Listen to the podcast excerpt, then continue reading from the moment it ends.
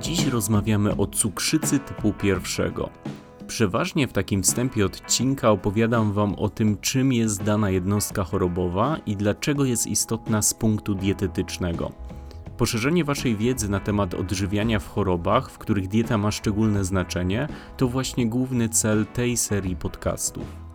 Jednak dziś mam nieco inne przesłanie – Nasze stowarzyszenie w zakresie pracy z pacjentami chorującymi na cukrzycę typu pierwszego ma szczególną misję. Nadrzędnym celem naszego stowarzyszenia jest pomoc osobom z jednostkami chorobowymi, w których dietetyk może zdziałać bardzo wiele. Niestety taka pomoc nie jest refundowana w ubezpieczeniu zdrowotnym lub nieodpłatna pomoc jest bardzo ograniczona. Pomagamy za darmo, jesteśmy organizacją non-profit, dlatego jeśli sami chorujecie na cukrzycę typu pierwszego od niedawna, jesteście rodzicem, który ma dietetyczne pytania lub znacie kogoś, kto niedawno otrzymał diagnozę, to śmiało odezwijcie się do nas lub zaproście znajomego. W ramach projektu Czamo Zdrowie Stowarzyszenie Spożywo oferuje pakiety materiałów, rozmowy jeden na jeden z doświadczonymi dietetykami oraz przygotowanie planu żywieniowego. Bez ukrytych kosztów i zobowiązań. Wszystko dla dobra pacjentów poszukujących pomocy. Formularz kontaktowy znajdziecie na stronie spożywo.pl w zakładce Pacjent lub Kontakt. A teraz już zapraszam na kolejny odcinek podcastu Stowarzyszenia Spożywo w którym standardowo rozmawiają Żaneta Michalak, Przemysław Mijal oraz Artur Wesoły. Partnerem audycji jest Sanprobi, producent probiotyków dopasowanych do Twoich potrzeb. Zacząłbym od statystyk cukrzycy ogółem, które sobie pozbierałem przed odcinkiem. No a ciekawie to wygląda ilościowo. Szacuje się, że aktualnie w Polsce na cukrzycę ogółem choruje 2 miliony osób, z czego 25% o tym nie wie. Daje nam to procentowo 6,5% całej populacji, w tym 5,8% mężczyzn i 7,2% kobiet. Także widzimy, że delikatnie częściej populacyjnie na cukrzycę chorują kobiety. Liczba chorych na świecie to aż 400 milionów. Liczba zgonów na świecie to 1,5 miliona bezpośrednich ofiar cukrzycy oraz 3,5 miliona zgonów na rzecz powikłań związanych z cukrzycą. Tak to wygląda każdego roku. Co jest jeszcze ciekawe, to 5-10 lat temu cukrzyca typu drugiego była określana jako choroba cywilizacyjna krajów rozwiniętych, a teraz amerykańscy pacjenci rozkładają się całkiem proporcjonalnie do całego świata. Cukrzyca staje się poważnym problemem również w Chinach, Indiach czy Rosji. No ale chciałbym rzucić jeszcze trochę światła na statystyki z Oceanu Atlantyckiego, bo ilość danych, jaką zebrano w Ameryce, jest bardzo imponująca. 84 miliony Amerykanów ma tak zwany stan przedcukrzycowy i 90% z nich o tym nie wie. 30 milionów Amerykanów aktualnie ma cukrzycę, to 9%, czyli niespełna co dziesiąty Amerykanin ma stwierdzoną cukrzycę. Roczny koszt tej choroby w Ameryce, włączając w to utratę pracy, to w 2012 roku 245 miliardów dolarów, a w 2017 roku 327 miliardów dolarów. Kwota jest imponująca, jest to więcej niż połowa PKB Polski, więc no, ale wracając na Ziemię, dzisiaj będziemy jednak rozmawiać tylko o cukrzycy typu pierwszego. Podstawowa różnica między tymi dwiema jednostkami jest taka, że typ drugi cukrzycy to choroba nabyta, choroba cywilizacyjna, wynikająca z zaniedbań, diagnozowana przeważnie u osób z nadwagą, otyłością i statystycznie najczęściej ukazuje się po 45 roku życia. Leczy się ją przeważnie tabletkami, zmianą stylu życia i dietą, a rzadziej podawaną insuliną w iniekcjach. Jeśli chodzi o cukrzycę typu pierwszego, to jest to choroba autoimmunologiczna, w której nasz własny układ odpornościowy atakuje komórki beta trzustki, które produkują insulinę. Przez to po jakimś czasie osoba z takim defektem układu odpornościowego nie ma zdolności wytwarzania insuliny i musi podawać ją w iniekcjach. Przeważnie występuje u dzieci, młodzieży, często właśnie u osób szczupłych. Mm, w Polsce cukrzycę typu pierwszego diagnozuje się rocznie w ilości 10 do 20 tysięcy przypadków. Głównie są to właśnie dzieci poniżej 18 roku życia. Ja znalazłem też informację na temat y, taką statystyczną. Y, to akurat informacja, która jest dosyć ciekawa, bo na przestrzeni lat zauważono w różnych populacjach, chociażby tutaj y, w Europie Północnej, czyli tam Finlandia, Mm, albo chociażby w y, populacji australijskiej, że zapadalność, czy może rozpoznawalność, ale generalnie ilość osób chorujących na cukrzycę typu pierwszego z roku na rok po prostu rośnie i ilość osób, która przybywa jakby do tego grona tych osób. Chociaż to tak y, może nie, nieładnie to określiłem, ale rzeczywiście no, widać, że tych osób jest coraz więcej. Y, no i też nie do końca naukowcy są w stanie wyjaśnić dlaczego. Mm, ale widzą, że pomimo tego, że tak jak Przemek wspomniał, że to jest akurat choroba, która no, ma takie podłoże immunologiczne, genetyczne i mm, nie w 100% tak jak choroba, nie wiem, takiej choroby cywilizacyjne mamy jakby na nią wpływ, czy ona występuje, czy nie, yy, no to rzeczywiście tak czy siak jakby ta zachorowalność wzrasta i to gdzieś tam snuje takie hipotezy, że mimo wszystko jakieś takie mm, czynniki środowiskowe mogą aktywować jakbym tą chorobę, pomimo tego, że jakby samo środowisko nie jest takim głównym, główną taką przyczyną jakby, mhm. nie? Czyli jakby to środowisko nie warunkuje tego, czy ta choroba występuje, czy nie.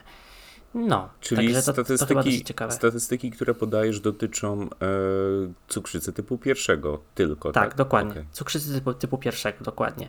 Bo to, że na cukrzycę typu drugiego rzeczywiście choruje coraz więcej osób, to, to gdzieś tam większość osób może kojarzyć właśnie, no bo gdzieś ta otyłość generuje to, że te, te problemy metaboliczne się pojawiają. No ale cukrzyca typu pierwszego też. Yy, można powiedzieć, że zbiera swoje żniwo i jakby jest coraz więcej tych osób, które y, chorują na tą chorobę. Ja z kolei mam takie wrażenie, że y, ta cukrzyca typu pierwszego jest troszkę tak odsuwana na bok we wszelkich czy publikacjach, czy badaniach, czy też y, w jakichś programach profilaktycznych.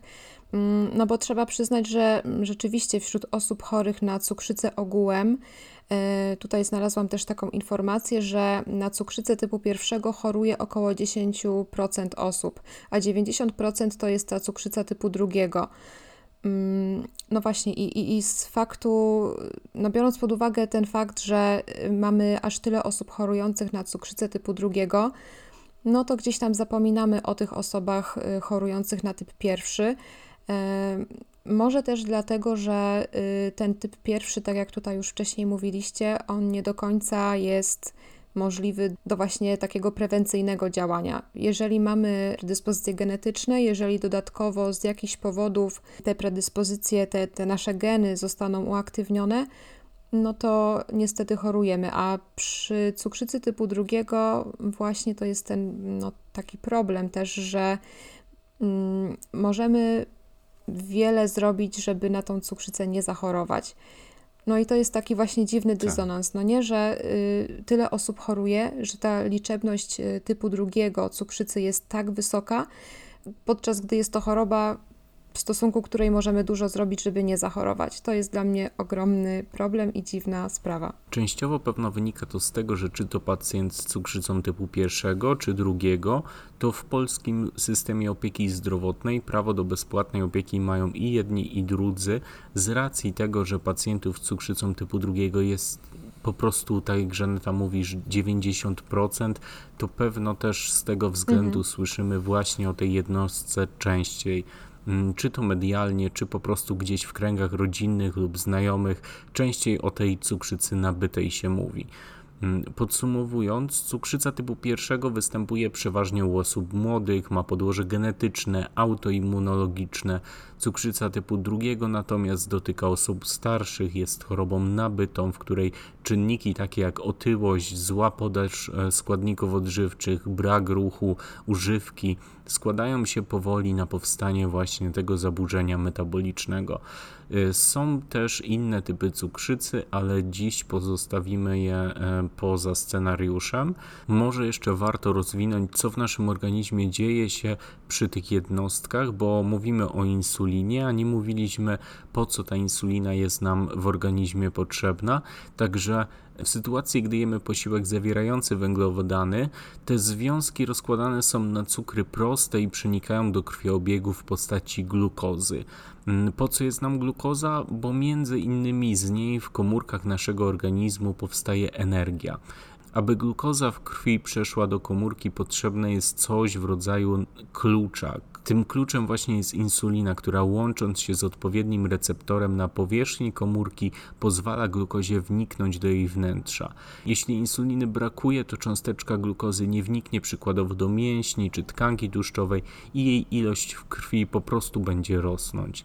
Taki nadmiar glukozy we krwi jest stanem niebezpiecznym i na początku organizm podejmie próby pozbycia się glukozy inną drogą, dlatego pacjenci z cukrzycą typu pierwszego będą czuć duże pragnienie i często oddawać mocz. Mm, część glukozy wtedy będzie przechodzić do moczu i co ciekawe, tak na początku walki z tą chorobą zaczęto w ogóle ją diagnozować. Pojawili się lekarze na tyle odważni i oddani swojemu powołaniu, że pili mocz pacjentów, aby sprawdzić, czy przypadkiem nie jest słodki. No ale tutaj mówimy już o dawnych czasach i chyba trochę zbaczam z tematu. E, okej, okay, to ja tutaj może podejmę jeszcze temat e, pozostałych przyczyn e, rozwoju cukrzycy typu pierwszego, bo mówiliśmy o tych kwestiach genetycznych i oczywiście one mają częściowe znaczenie. No ale cukrzyca typu pierwszego to jest choroba o podłożu immunologicznym. Mm, to znaczy, tak jak już Przemek wspomniałeś, y, komórki beta trzustki przestają być wydolne, przestają właśnie produkować insulinę, czyli ten hormon obniżający stężenie glukozy we krwi. Y, no i poprzez to zaburzenie działania mm, nie mamy wystarczającej ilości insuliny, no i dochodzi właśnie do y, zbyt dużego stężenia glukozy we krwi. No ale w związku z tym, że jest to choroba immunologiczna, właściwie autoimmunologiczna, gdzie organizm sprzyja samemu sobie w tym, żeby te komórki trzustkowe przestawały działać i były niszczone, mm, no to są te, te właśnie inne przyczyny rozwoju takiej choroby, czyli na przykład wszelkie infekcje, przede wszystkim wirusowe. Y, czasami stosowanie niektórych silnych leków może spowodować to, że organizm przestaje odpowiednio pracować. E, też mówi się o tym, że taki bezpośredni i stały kontakt z jakimiś chemikaliami czy z toksynami może powodować takie reakcje autoimmunologiczne. No i co ciekawe, stres też jest wymieniany jako jedna z głównych przyczyn e, rozwoju tej cukrzycy. To trochę już nam pokazuje, że może w pewnym sensie my możemy tej chorobie też y, przeciwdziałać i też, mimo że mamy genetyczne predyspozycje, to możemy coś zrobić, żeby ona u nas się nie pojawiła. Mhm. Ja też y, doszukiwałem się badań na temat mikrobioty jelitowej i jej wpływu na powstawanie tej choroby. I jest kilka takich dużych prac przeglądowych poruszających ten temat, y, ale jakby też jednoznacznie nie można potwierdzić, że jakieś zaburzenia, jakaś dysbioza może być taką przyczyną Mm, która właśnie gdzieś tam uaktywnia ten proces niszczenia komórek trzustki i w ten sposób gdzieś tam do tych zaburzeń metabolicznych powstaje. Aczkolwiek no, różne badania gdzieś tam były prowadzone i rzeczywiście mm, zauważono pewne wzorce, które się powtarzały, że te osoby chorujące na cukrzycę typu pierwszego rzeczywiście miały jakieś tam zaburzenia, które na przykład w grupie kontrolnej nie występowały. Więc jakaś hipoteza w obiegu naukowym występuje, ale na pewno nie jest to żadna teza, nie jest to nic potwierdzonego, ale to też na pewno skłania do tego, że w tym układzie pokarmowym znajduje się ten układ immunologiczny GALT, który tak naprawdę stanowi większość naszej odporności. To na pewno zaburzenia w tym układzie mogą sprzyjać mm, rozregulowaniu te, tego układu immunologicznego i rozpoczęcia, rozpoczęcia się jakiegoś takiego procesu zapalnego czy, czy takiego autoimmunologicznego, gdzie dochodzi do niszczenia różnych komórek, więc naukowcy dywagują i zastanawiają się, czy to może mieć jakiś wpływ. Nawet, właśnie tak jak mówiłem, badania są wykonywane, ale to na pewno też nie jest teza, ale myślę, że warto o tym wspomnieć. Mm, bo to też często mm, generalnie jakby wahania, jeżeli chodzi o poziom glukozy we krwi, takie duże jakieś zaburzenia metaboliczne mogą też wpływać w ogóle na y, czynność układu też pokarmowego, więc y, jakieś tam nawet objawy ze strony układu pokarmowego też mogą się pojawić, więc to też tak, taka ciekawostka. Mhm, No właśnie, to jest dosyć problematyczne, że w cukrzycy, a szczególnie w cukrzycy typu pierwszego, te objawy nie do końca są takie charakterystyczne, przynajmniej na początku choroby, i ta choroba w ogóle rozwija się dosyć, e, tak, no powiedzmy, niezauważalnie. Mhm. E, Chociaż i tak e, w porównaniu do cukrzycy typu drugiego, mm, ten typ pierwszy szybciej możemy już e, zauważyć Mhm. u chorego. W cukrzycy typu drugiego mamy takie właśnie jeszcze bardziej powolne y, rozwijanie się choroby, nie do końca charakterystyczne, a typ pierwszy no to jest taki niecharakterystyczny, ale jednak te objawy widzimy szybciej. Właśnie takie stałe uczucie zmęczenia, y, to co też Przemek mówił, że częściej oddajemy mocz, więcej pijemy, y, mamy właśnie takie nadmierne pragnienie. Co ja bym chciała tutaj jeszcze dodać istotnego, mm, szczególnie dla osób, które mm, na przykład mają w rodzinie chorego na cukrzycę i przez to są gdzieś tam predysponowane genetycznie do tego, żeby też y, taką chorobę y, móc rozwinąć, no to jest to, żeby nie sugerować się swoją masą ciała, jeżeli chodzi o cukrzycę, bo troszkę tak się utarło, że mm, jak ktoś jest y, właśnie otyły albo ma nadwagę, to przez to ta cukrzyca się może rozwijać. Natomiast w przypadku cukrzycy typu pierwszego, Wcale tak nie jest i nawet osoby bardzo szczupłe jak najbardziej mogą chorować na cukrzycę typu pierwszego. Co więcej, taka utrata masy ciała mm, dosyć gwałtowna i niezależna od tego, ile zjadamy, to jest też dosyć ważny objaw cukrzycy typu pierwszego, że my chudniemy i czujemy się właśnie zmęczeni, a w sumie nic w naszym życiu nie zmieniliśmy ani w diecie, ani w y, ilości wysiłku. Więc na to też można właśnie być takim wyczulonym, że jeżeli chudniemy i nie wiemy z jakiego powodu, to być może jest to jeden z objawów. No właśnie te dwa objawy, czyli niespodziewana utrata wagi oraz częste oddawanie moczu połączone z niezaspokojonym pragnieniem, można uznać je za objawy bardzo charakterystyczne. Oprócz tego duże stężenie glukozy we krwi będzie prowadzić do procesów neurodegeneracyjnych, miażdżycowych, osteoporozy, uszkodzenia nerek, więc ogólnikowo powiedziałbym, że duże stężenie glukozy ma destrukcyjny efekt na niektóre komórki naszego organizmu. Mm, Objawem zauważalnym będzie u takiego pacjenta pogorszenie się wzroku y, ze względu na wystąpienie retinopatii cukrzycowej. Skutek neurodegeneracyjny, o którym wspomniałem, może objawić się epizodami depresyjnymi, e, obniżonym nastrojem, spadkiem energii. Mam nadzieję, że nasi słuchacze złapią tutaj już obraz patomechanizmu tej choroby. W momencie, kiedy u takiej młodej osoby stężenie glukozy we krwi nie jest regulowane i osiąga te krytyczne wartości, zachodzi wiele destrukcyjnych konsekwencji. Mm, Podobnie wygląda to w późniejszym etapie życia z tą jednostką chorobową, gdy pacjent zaniedbuje sobie czy to sprawdzenie poziomu glukozy, czy z jakiegoś powodu nie przyjmuje w odpowiednich momentach insuliny. Mm, Wtedy zachodzą znów te degeneracyjne procesy. Tak więc jest to choroba na całe życie, z którą po prostu trzeba nauczyć się żyć. Mhm. Mhm. No, mówiliśmy o tym, że rzeczywiście takiej osobie należy jakby podawać insulinę, mm, przez to, że mm, gdzieś ta, ten narząd, czyli ta trzustka dobrze nie działa i trzeba tą insulinę podawać z zewnątrz. Yy, No ale poza insulinoterapią myślę, że warto tutaj omówić to, co nas najbardziej interesuje, czyli samą dietoterapię i sam proces takiego leczenia żywieniowego, bo w sumie tak naprawdę to, co jemy, ma wpływ na to, ile tej insuliny podajemy i, i na odwrót. Także myślę, że to są dwa takie zakresy leczenia, które się zazębiają ze sobą i bez siebie istnieć w tej jednostce chorobowej na pewno nie mogą. Na pewno taka młoda osoba albo jej rodzice stają przed ciężkim wyzwaniem pod tytułem nauka zdrowego odżywiania, bo początek drogi to w ogóle zrozumienie modelu żywienia opartego o dietę śródziemnomorską, piramidę zdrowego żywienia, nauka wykluczania produktów, które nie działają korzystnie na w sumie całą populację. Mm, To podstawa, a wraz z nią najważniejszą kwestią będzie zarządzanie gospodarką węglowodanową, podażą węglowodanów i też trzeba to połączyć z zaleceniami lekarza co do stosowania insuliny. Mm, Powiedziałem wcześniej o poziomie glukozy wzrastającym we krwi, no i tutaj może nakreślmy w jaki sposób możemy wpływać na ten poziom. Może to jest e, takie podstawowe zagadnienie, ale na ten podcast faktycznie może natrafić młoda osoba po diagnozie cukrzycy typu pierwszego, więc może warto wytłumaczyć, czym są cukry proste i cukry złożone. Mm, może to nie będzie łatwe, ale, e, próbę podejmę. E, cukier biały z cukierniczki, czyli sacharoza, to dwie, to dwie cząsteczki, glukoza i fruktoza, które są połączone wiązaniem. Takie podwójne cząsteczki znajdziemy też w cukrze mlecznym, czyli laktozie, czy na przykład w piwie w postaci maltozy.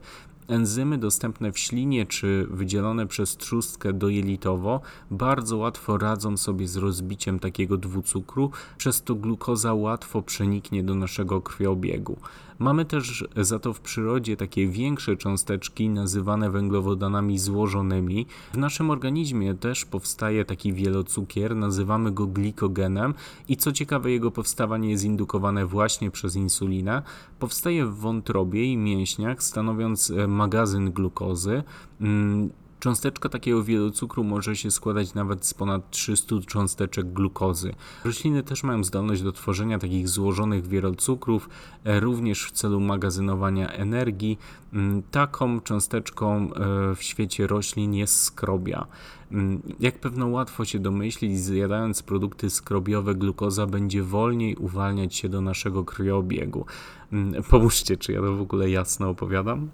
Dobrze to powiedziałeś, mhm. Przemek. Ja bym tutaj dodała właśnie kwestię tego, że gdy spożywamy produkty bogate w węglowodany złożone, no to tak jak mówisz, y, ten łańcuch, y, taka cząsteczka chemiczna tych cukrów jest y, dużo dłuższy przez co organizm musi bardziej się natrudzić, żeby rozbić taką cząsteczkę, żeby ona została wchłonięta do organizmu i wykorzystana.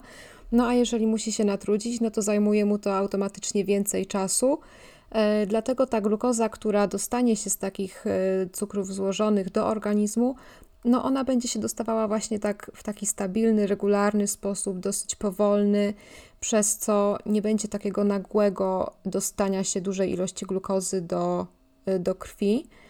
Mm, I to jest właśnie to, co chcemy osiągnąć za pomocą diety, y, no powiedzmy cukrzycowej, chociaż typowo takiej diety no nie ma już. Y, kiedyś to było właśnie takie znane w nomenklaturze dietetycznej, że dieta cukrzycowa i, i takie coś robimy. Teraz po prostu mówi się bardziej, że jest to dieta o niskim indeksie glikemicznym. I indeks glikemiczny, czyli właśnie kolejna rzecz, którą będziemy wprowadzać e, tutaj do naszej nomenklatury, ale pewnie troszkę później sobie o tym opowiemy. Mm, na razie jeszcze zostajmy właśnie w tym temacie cukrów złożonych i prostych. No jeżeli chodzi o, o węglowodany, od których zaczęliśmy, no to na pewno szukamy mm, takich źródeł węglowodanów, gdzie poza skrobią znajduje się coś więcej, czyli chociażby błonnik pokarmowy, więc na pewno szukamy Mm, produktów e, z pełnego ziarna, e, jakichś produktów pełnoziarnistych, czyli, czyli na przykład w przypadku pieczywa mm, nie wybieramy żadnego kawiorka czy chleba baltonowskiego, tylko, tylko na przykład jakiś chleb graham czy chleb na przykład żytni na zakwasie. Mm, fajnie, jeżeli na przykład jeszcze on dodatkowo jest z otrębami i tak dalej, gdzie zwiększymy ten udział błonnika i to rzeczywiście sprawi, że te węglowodany Mm, no, będą trochę dłużej trawione i ten poziom glukozy we krwi wzrośnie nie aż tak szybko jak po spożyciu chociażby mm, bułki pszennej, na przykład kajzerki, więc unikamy mm, bardzo mocno, y, bardzo mocno, bardzo jasnych mąk, może tak, y, co również oznacza, że unikamy bardzo jasnych jasnych, można powiedzieć, takich produktów y, zbożowych, czyli, czyli na przykład ryż biały, jego sobie unikamy, ale za to ryż brązowy jak najbardziej będzie w porządku. Mm, podobnie na przykład kasza kuskus, y, tego unikamy, ale na przykład już y, kasza gryczana y, będzie lepszym rozwiązaniem, bo jest ona ciemna, więc zakładam, że tego błonnika też jest tam więcej i ona będzie lepszym wyborem. Mm, no i podobnie tak jak mówiłem z pieczywem, czyli to jasne pieczywo, bułki pszenne, czy na przykład, nie wiem, jakieś tam bułki kukurydziane się teraz nawet też pojawiają, no to tego jakby unikamy, a w zamian za to wprowadzamy rzeczywiście produkty bardziej pełnoziarniste. Yy, I też, też kwestia chyba owoców się tutaj powinna pojawić, bo to dosyć mm, kontrowersyjny temat, jeżeli mhm. chodzi o węglowodany też. mm, no tutaj w dużej mierze musimy się posilić tabelami mm, indeksu glikemicznego i, i tutaj musimy zwracać uwagę na to, które owoce możemy spożywać, które nie, chociaż to też nie jest do końca dobre przekonanie, bo tutaj w dużej mierze to, czy możemy dany produkt spożyć, zależy od tego, jak dużo chcemy go spożyć i w towarzystwie jakich innych produktów. I, i o tym myślę, że też warto wspomnieć. Ja kieruję się taką zasadą, jeżeli chodzi o owoce w dietach e, pacjentów z cukrzycą, e, że Mm, oczywiście wykluczam kilka takich owoców, które mają wysoki indeks glikemiczny. Innymi słowy, mm, są to owoce, można sobie tak pokojarzyć, które nie zawierają w ogóle pestek ani skórki. Najczęściej zjadamy właśnie te owoce w formie no takiej mm, może nie w formie, ale y, no dobrze, powiem od razu. Jest to banan, mango i na przykład winogrona, więc y, szczególnie te winogrona bezpestkowe. Mm, to jest takie moje trio, którego zalecam zawsze unikać u tych pacjentów. No i, i właśnie, no tak jak sobie można mm, pokojarzyć, że, że zjadamy na przykład banana właśnie bez skórki, yy, i to jest dosyć problematyczne, ale wszystkie pozostałe owoce, a przynajmniej ich większość, jeżeli spożyjemy w towarzystwie przykład jogurtu albo orzechów, albo serka wiejskiego, czy, czy nawet z dodatkiem pieczywa posmarowanego masłem orzechowym, mm, no to to już jest jak najbardziej e, dozwolone u takich pacjentów, bo dodając źródło białka albo tłuszcze do takiego posiłku z owocem, automatycznie obniżamy cały ładunek glikemiczny tego posiłku. Ja wiem, że jeszcze nie wyjaśniliśmy tych, tych nazw, właśnie ładunek czy indeks glikemiczny. E, ale można sobie mniej więcej to tak skojarzyć, że im e, niższy indeks glikemiczny, e, tym więcej dany produkt ma błonnika w sobie i automatycznie jest to produkt tym mniej przetworzony. A im więcej przetworzony produkt, tym ma wyższy indeks glikemiczny. No i niestety takie produkty o wysokim indeksie glikemicznym muszą wypaść z diety takiego chorego. Natomiast owoce jak najbardziej to myślę, że y, można sobie właśnie zapamiętać, żeby hmm. zawsze po prostu podawać z jakimś dodatkiem tłuszczowym albo białkowym i wtedy są dozwolone. Żeby też było to dobrze zrozumiane, to chyba musimy kolejny raz poruszyć temat indeksu glikemicznego. E, ta definicja już pojawiała się w naszym podcaście, ale na szybko. Indeks glikemiczny określa, jak mocno podniesie się glukoza w naszej krwi po zjedzeniu 100 gram produktu na 2 godziny po jego spożyciu. Mhm, Natomiast mhm. jeszcze ważniejsze będzie pojęcie ładunku glikemicznego, który daje obszerniejszą wiedzę o tym, co dzieje się w organizmie pod względem zmian poziomu glukozy glukozy i insuliny we krwi po spożyciu całego posiłku. Dzięki ładunkowi glikemicznemu możemy wyliczyć, że pomimo tego, że na przykład arbuz ma duże IG, to zjedzenie dwóch jego plasterków nie podniesie stężenia glukozy bardziej niż dwa plastry czekolady o niższym IG, mm, a z drugiej strony jedząc kuskus z sosem podniesiemy poziom glukozy szybciej niż e, jeśli do tego posiłku dodamy mięso drobiowe czy ciecierzycę. Mm, okej, okay. czuję, że zaraz zamkniemy temat węglowodanów. Mówiłeś, Żaneta, o owocach, a nie powiedzieliśmy o fruktozie. W mhm. diecie pacjentów e, z cukrzycą rekomenduje się maksymalną ilość fruktozy na poziomie 50 gram i wynika to z tego, że choć fruktoza podniesie poziom cukru we krwi wolniej, to dzieje się tak ze względu konieczności jej przemian w wątrobie. Z kolei taka przemiana obciąża wątrobę i prowadzi do rozwoju stłuszczenia wątroby, które bagatelizowane prowadzi do jej włóknienia i marskości. Nie wiem, czy pamiętacie takie produkty na półce sklepowej, ale ja kojarzę, że można było jeszcze kupić fruktozę nawet z takim napisem dla diabetyków. E, no a wynikało to z tego, że faktycznie indeks glikemiczny fruktozy jest niski, ale później zauważono, że jej duża podaż wpływa właśnie na rozwój stłuszczenia wątroby. Mhm, tak, Przemek, właśnie wspomniałeś o tych 50 gramach fruktozy. I teraz przekładając to na taki bardziej praktyczny, mm, takie bardziej praktyczne podejście, jakby właśnie nasi pacjenci, nasi słuchacze nie wiedzieli, ile tak naprawdę mogą zjeść owoców, to jest też taka zasada, że w diecie przy cukrzycy mm, tak najlepiej do 200 gramów owoców dziennie y, można spożywać. No oczywiście może być to mniej, ale jeżeli ktoś bardzo lubi owoce, no to te 200 czy 250 maksymalnie gramów owoców y, w dodatku takich o średnim czy niskim indeksie glikemicznym to jest y, no taka dozwolona ilość i wtedy możemy wiedzieć, że mm, no nie przekroczymy tych 50 gramów fruktozy w ciągu doby.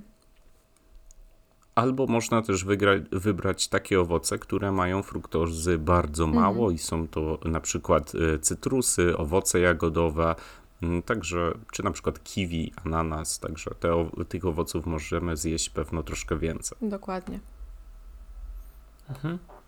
A propos owoców, to chyba też warto wspomnieć o, mm, o stopniu może przetworzenia. Nie wiem, czy to jest dobre określenie, ale e, a propos owoców, często gdzieś tam nasuwa się na myśl sok owocowy i jakby mm, no, sok owocowy jest y, całkowicie innym produktem niż, niż owoc y, pod takim względem jego strawności i tego, jak ta glukoza szybko jest uwalniana we krwi, więc mm, soki stanowczo mm, odradzamy osobom, które mają problemy dotyczące gospodarki węglowodanowej, więc wtedy soki rzeczywiście nie. Spożywamy całe owoce świeże, najlepiej właśnie ze skórką, yy, bo wtedy też dostarczamy trochę więcej błonnika i ta glukoza uwalnia się do krwi trochę wolniej. Konfitury, wszelkie takie przetworzone produkty owocowe raczej powinny w takiej diecie odpadać. E, Nawet pieczone owoce to też niestety y, no, jest raczej do ograniczenia w takiej diecie, właśnie ze względu na to, że błonnik, który w takich owocach jest bardzo dobroczynny, mm, no niestety podczas wszelkich y, sposobów obróbki, czy to termicznej, czy takiej mm, technologicznej, właśnie nawet podczas siekania, czy, czy rozdrabniania owoców, ten błonnik jest, y, no niestety te cząsteczki są niszczone, są skracane, można tak powiedzieć, mm, tak obrazowo. No i przez to już to działanie tego błonnika nie będzie takie skuteczne w organizmie. Mówiliśmy dosyć dużo o węglowodanach, no ale nie możemy zapominać też o pozostałych makroskładnikach w diecie, czyli białkach i tłuszczach.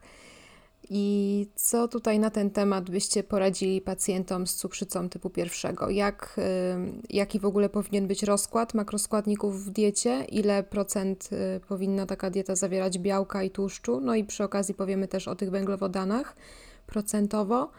No i jakie konkretnie produkty wybierać? Jeżeli chodzi o ogólnie jakby skład diety, to w dużej mierze zależy to mm, od stanu zdrowia pacjenta, bo tak jak Przembek wspominał, mm, często mm, takiej może źle kontrolowanej cukrzycy typu pierwszego, czy bardzo późno rozpoznanej, gdzie dochodzi już do pewnych zmian degeneracyjnych różnych układów, nie tylko nie tylko właśnie na przykład y, układu nerwowego, ale także gdzieś tam może dojść do jakiegoś niewielkiego uszkodzenia, chociażby nerek, no to mm, musimy też brać mm, te uszkodzenia pod uwagę, komponując taki jadłospis, więc ciężko tutaj mówić o jakichś ogólnych liczbach, jeżeli chodzi o białko i tłuszcz, ale do takiego białka dla takiej osoby, która nie trenuje jakoś siłowo i, i po prostu chcemy utrzymać jej odpowiedni stan zdrowia, tak żeby mogła dobrze funkcjonować i organizm miał wystarczającą ilość tego białka, no to gdzieś tam około tego jednego, 1-2 grama gdzieś tam powinno być wystarczająco, do półtora na przykład. Mm, No chyba, że ta osoba rzeczywiście wykazuje jakieś mm, zaburzenia dotyczące nefropatii, y, więc EGFR jest jakiś zaburzony, czy, czy problem z albuminami i tak dalej, to, to na pewno wtedy y, taką ilość białka chociaż okresowo warto zmienić, żeby te nerki trochę odciążyć i, i żeby rzeczywiście one nie musiały tego tak dobrze filtrować takiej dużej ilości.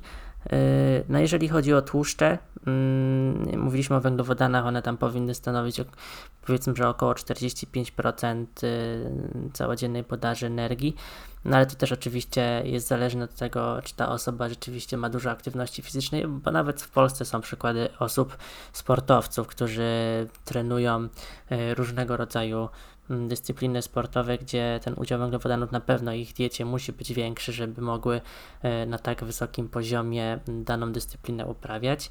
E, No ale powiedzmy, że jest to 45%, więc mm, pozostała ilość to powinny być, e, to powinny być tłuszcze, więc pewnie około 30, 25-30%. No ale jak mówimy już o tłuszczach, to myślę, że też warto powiedzieć o tym, żeby mm, tych tłuszczy nasyconych było stosunkowo niewiele, no bo też y, Przemek o tym wspominał, y, że u takich osób zwiększone jest ryzyko różnego rodzaju chorób sercowo-naczyniowych, czy chociażby miażdżycy, więc na te tłuszcze trans, czy tłuszcze nasycone, o których już chyba mówiliśmy wcześniej, mm, też należy zwrócić uwagę. No i czekam na to, co wy macie do dodania. To ja jeszcze powiem, ja powiem o kwestii suplementacji, bo wydaje mi się, że to może być taki ciekawy dodatek do tego, co powiedziałeś, Artur.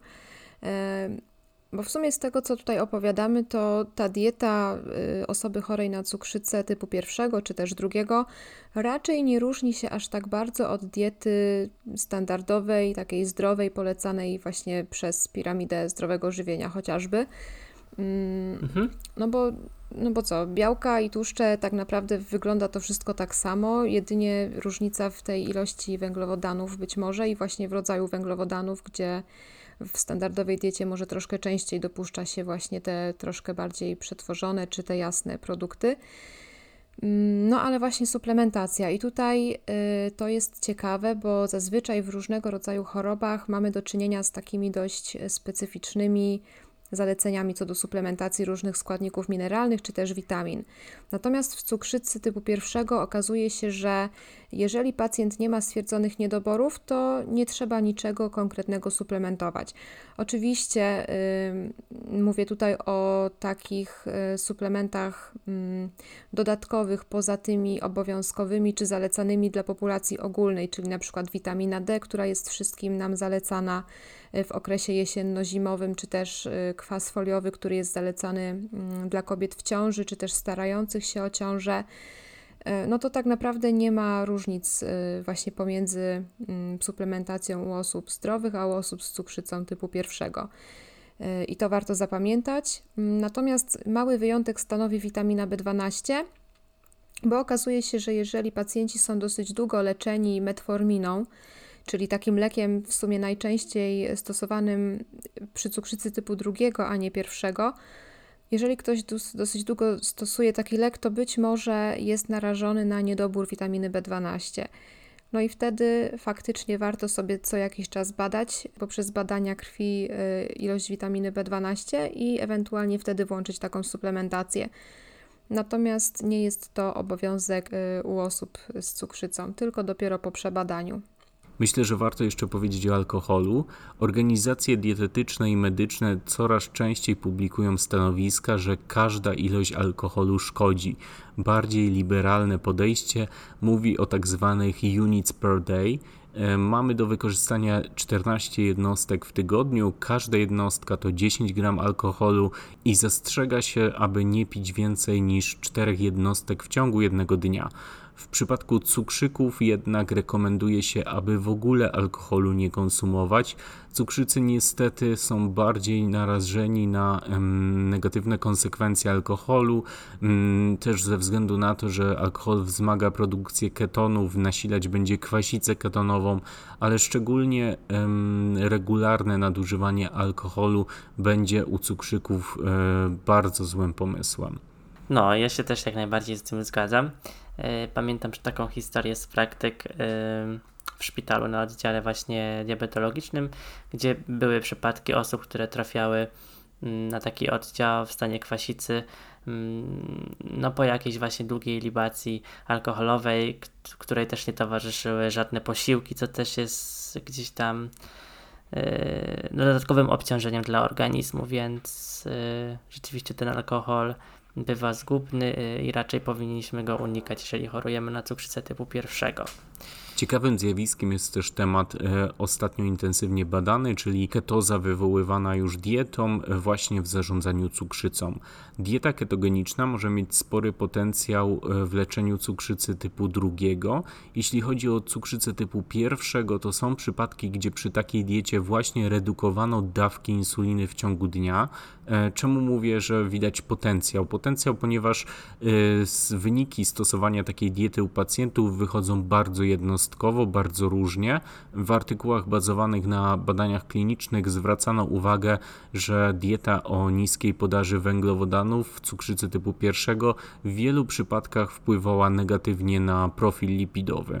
Mm, podkreśla się też w tych badaniach, że wymagana jest większa ilość prób klinicznych, szczególnie ze stosowaniem tzw. Tak zdrowej diety ketogenicznej opartej o oliwę, nabiał niskotłuszczowy, orzechy z dodatkiem niskokalorycznych warzyw, no bo aktualnie niestety dieta ketogeniczna kojarzy się z wsuwaniem karkówki na maśle z boczkiem i jajkami, no a takie, mm, takie rozwiązanie w ogóle nie jest rozsądne.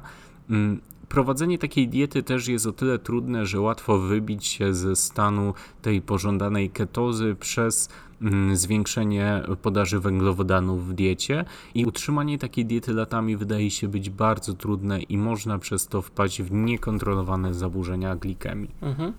Nie, no to ja myślę, że tak, to jest, no, to jest bardzo ciekawy temat. Sama dieta ketogeniczna to rzeczywiście już, y, już taka skrajność, ale nawet yy, wprowadzanie po prostu mniejszej ilości węglowodanów, to, to, to nie musi być 45%, to może być 40% udziału energii, 35% na korzyść tego, żeby wprowadzić właśnie zdrowe tłuszcze, o których mówiłeś, y, to wydaje się mieć też y, y, duży sens, no ale oczywiście to, to musi być rzeczywiście też pod kontrolą, mm, kontrolując oczywiście osoby, które chorują na cukrzycę typu pierwszego codziennie, kilka razy dziennie, a czasem nawet kilkanaście razy dziennie monitorują stężenie glukozy we krwi, więc z tym by nie było problemu. No ale to, o czym mówiłeś też, że często osoby, które chorują na cukrzycę typu pierwszego i jakby zrozumieją już sam mechanizm dzia działania insuliny, jak ta glukoza trafia do krwiobiegu, po co tę insulinę podajemy i tak dalej, mm, to trochę to wykorzystują mm, przeciwko sobie i w diecie, mm, generalnie w diecie wielu osób występuje bardzo dużo węglowodanów i one to kontynuują po prostu i też jakby zabezpieczają się w ten sposób, że mogą sobie pozwolić na dane produkty, bo i tak podadzą sobie insulinę, która ten poziom glukozy doprowadzi do takiego optymalnego poziomu. Y, no i to jest takie trochę zgubne, bo rzeczywiście gdzieś tam może nawet nie dojść do jakichś takich objawów hipoglikemii i tym podobnych, ale tak konsekwencji długotrwale stosowanie takiej diety nam może sprzyjać temu właśnie, że będziemy musieli coraz więcej tej insuliny podawać, coraz więcej, a nie o to chodzi, aby młode osoby musiały podawać po kilkadziesiąt jednostek insuliny e, sobie do posiłku, jakby to jest po prostu niezdrowe, więc rzeczywiście jak odpowiednie bilansowanie posiłku, żeby te tłuszcze się tam pojawiły, białko, oczywiście też węglowodany, ale może nie w tak dużej ilości, jak to zazwyczaj bywa, e, wydaje by się takim dobrym rozwiązaniem, nie? No bo często rzeczywiście mm, gdzieś tam pojawia się na przykład duża ilość pieczywa i, kilka plasterków szynki po prostu i, i, nawet niewielka ilość warzyw. No i ten posiłek jest no, średnio zbilansowany i ta duża ilość węglowodanów powoduje automatycznie to, że tych wymienników węglowodanowych jest dużo, przez to tej insuliny podać do posiłku też musimy dużo więcej, e, więc jakby cała kompozycja całej diety wpłynie też na kompozycję poszczególnych posiłków, no i całościowo da to po prostu mniejszą podaż insuliny, co na pewno będzie sprzyjać temu, żeby to zdrowie jak najdłużej yy, utrzymać. Także myślę, że sama, sam potencjał diety ketogenicznej, czy no, ogólnie obniżonej zawartości węglowodanów, ale tu też nie chodzi o może od razu jakieś skrajności, no, jakby myślę, że, że to, jest, to jest fajny pomysł i dobra droga. To w dużej mierze zależy też od aktywności fizycznej, do której zachęca się osoby chorujące na cukrzycę typu pierwszego, żeby rzeczywiście uwrażliwić te tkanki na działanie insuliny. E, no i żeby tej glukozy po prostu mm, do tych komórek trafiało więcej. Także e, myślę, że to jest ciekawe zagadnienie, ale no tak jak mówiłeś, no nie ma takich jednoznacznych zaleceń i to myślę, że musiało być nie tylko pod kontrolą dietetyka, ale również lekarza i mm, myślę, że takich rozwiązań na co dzień stosuje się niewiele i rzadko, ale rzeczywiście badań jest coraz więcej, więc pewnie, pewnie będzie to coraz częściej spotykane. Potrzebujemy większej ilości badań w tym zakresie, no bo patrząc nawet na lata 90., wtedy zalecano pacjentom z cukrzycą typu pierwszego dietę wysokowęglowodanową z niską podażą tłuszczu i do tego jeszcze duże dawki insuliny. Teraz wiemy, że w długoterminowym ujęciu prowadzi to do oporności tkanek na insulinę. Mm, mhm. No a ciekawe jak to rozwinie się w przypadku ketozy w tej chorobie. Na pewno mm, nie rekomendujemy samodzielnych prób, e, ewentualnie mm, z, pod opieką lekarza, który się na to zgodzi przy przykładaniu diety przez dietetyka, no albo z takim podejściem też, jak Artur wspominał, ze zwiększonym poda zwiększoną podażą tłuszczu. Słuchajcie, zapomnieliśmy o wymiennikach węglowodanowych. E, wspomniałeś o nich, Artur. Może rozwinąłbyś mhm. temat? Yy, dobra, jeżeli chodzi o wymienniki węglowodanowe. Jeden wymiennik węglowodanowy to, to 10 gramów i, i jakby tak musimy na to patrzeć. Mm, często mm, w ramach jakby leczenia tej cukrzycy typu pierwszego stosuje się tak zwaną insulinoterapię mm, funkcjonalną albo intensywną. Ona ma chyba dwie nazwy. I w ramach tego podajemy taką insulinę bazową, często e, wieczorem przed snem, tak żeby utrzymać taki stały poziom insuliny i żeby ona była mm, przez długi czas mm, jakby może nie wydalana, ale utrzymywana w organizmie, tak żeby po prostu ten poziom glukozy tak mógł być na odpowiednim poziomie. I staramy się po prostu tutaj przybliżyć, jakby podając tą insulinę, e, przybliżyć do tego, jak to naprawdę wygląda w naszym organizmie. Mm, dlatego też podajemy dodatkowo insulinę do posiłku i e, tą insulinę do posiłku podajemy w odpowiedniej ilości, e, korzystając z przelicznika, który najczęściej ustala lekarz. No ale my też y, ten przelicznik musimy przemnożyć przez y, ilość wymienników węglowodanowych. Najczęściej lekarz rzeczywiście podaje ilość jednostek insuliny, którą należy podać na jeden wymiennik węglowodanowy. No ale spożywając posiłek, my musimy wiedzieć, ile tych wymienników węglowodanowych przyjmujemy. Mm, o ile właśnie samo pojęcie wymienników węglowodanowych nie jest aż tak bardzo istotne w przypadku dietoterapii cukrzycy typu drugiego, jak w przypadku cukrzycy typu pierwszego jest mega istotne, z uwagi na to właśnie, że mm, przy każdym posiłku musimy wiedzieć, ile tych wymienników spożywamy. I tak jak mówiłem, jeden wymiennik to jest 10 gramów węglowodanów, mm, takich już można powiedzieć czystych, czyli e, takich, e, które jesteśmy w stanie strawić i które jesteśmy w stanie przyswoić, wchłonąć. Mm, więc po prostu mm, na przykład zjadając na śniadanie pieczywo, no warto po prostu sprawdzić ile tego pieczywa spożywamy, czyli warto sobie po prostu je zważyć yy, i sprawdzić ile, ile tych wymienników węglowodanowych, czyli ile ogólnie węglowodanów znajduje się w tej ilości, którą chcemy spożyć. Dzielimy sobie to przez 10 i mamy wtedy ilość yy, wymienników węglowodanowych z tego pieczywa. No i jeżeli jeszcze oczywiście jakąś ilość węglowodanów na przykład spożywamy, nie wiem, do tego pieczywa yy, dojadamy sobie yy, na przykład pół jabłka, oczywiście jakieś inne źródło, jakieś źródło białka, czyli na przykład, nie wiem, twaróg, jakieś orzechy na przykład. Ten posiłek może brzmieć dziwnie, ale to tak dla kontrastu, żeby, było, mm, żeby w tym posiłku pojawiły się różne mm, źródła makroskładników, mm, no to jakby to wszystko musimy wziąć pod uwagę, wszystkie te produkty, które te węglowodany wnoszą do naszego posiłku. No i wtedy mnożymy to razy ten przelicznik, który najczęściej ustala lekarz, który często w trakcie prowadzenia jest oczywiście modyfikowany, tak żeby ustalić ten optymalny. No i wtedy wiemy, ile tej insuliny przed tym posiłkiem móc sobie podać.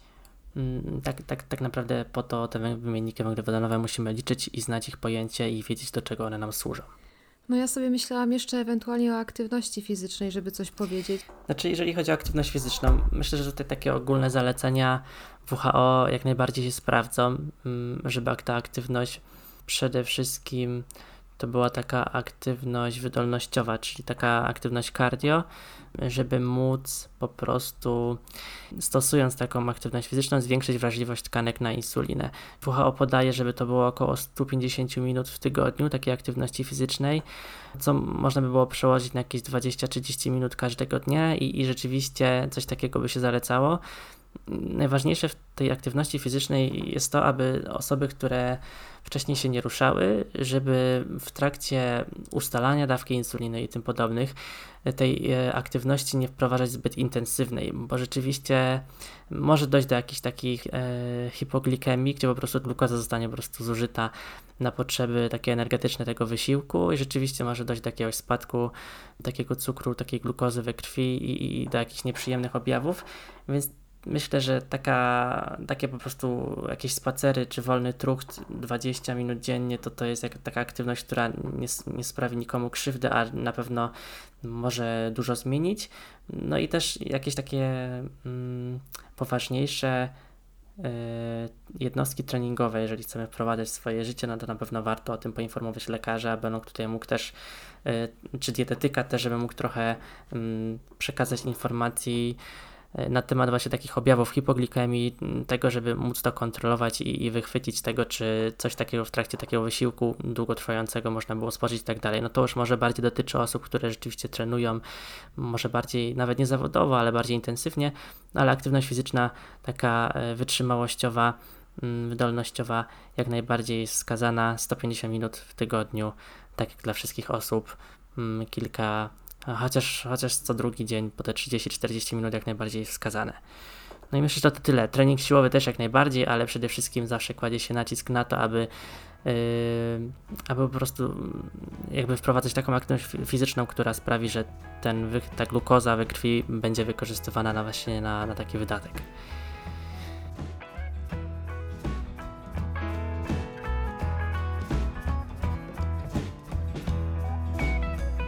Dziękujemy za wysłuchanie kolejnego odcinka podcastu Stowarzyszenia Spożywo.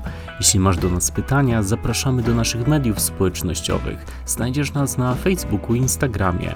Kolejne odcinki już niebawem i przypominamy, że pacjenci z cukrzycą typu pierwszego mogą zgłosić się do nas po nieodpłatne porady dietetyczne.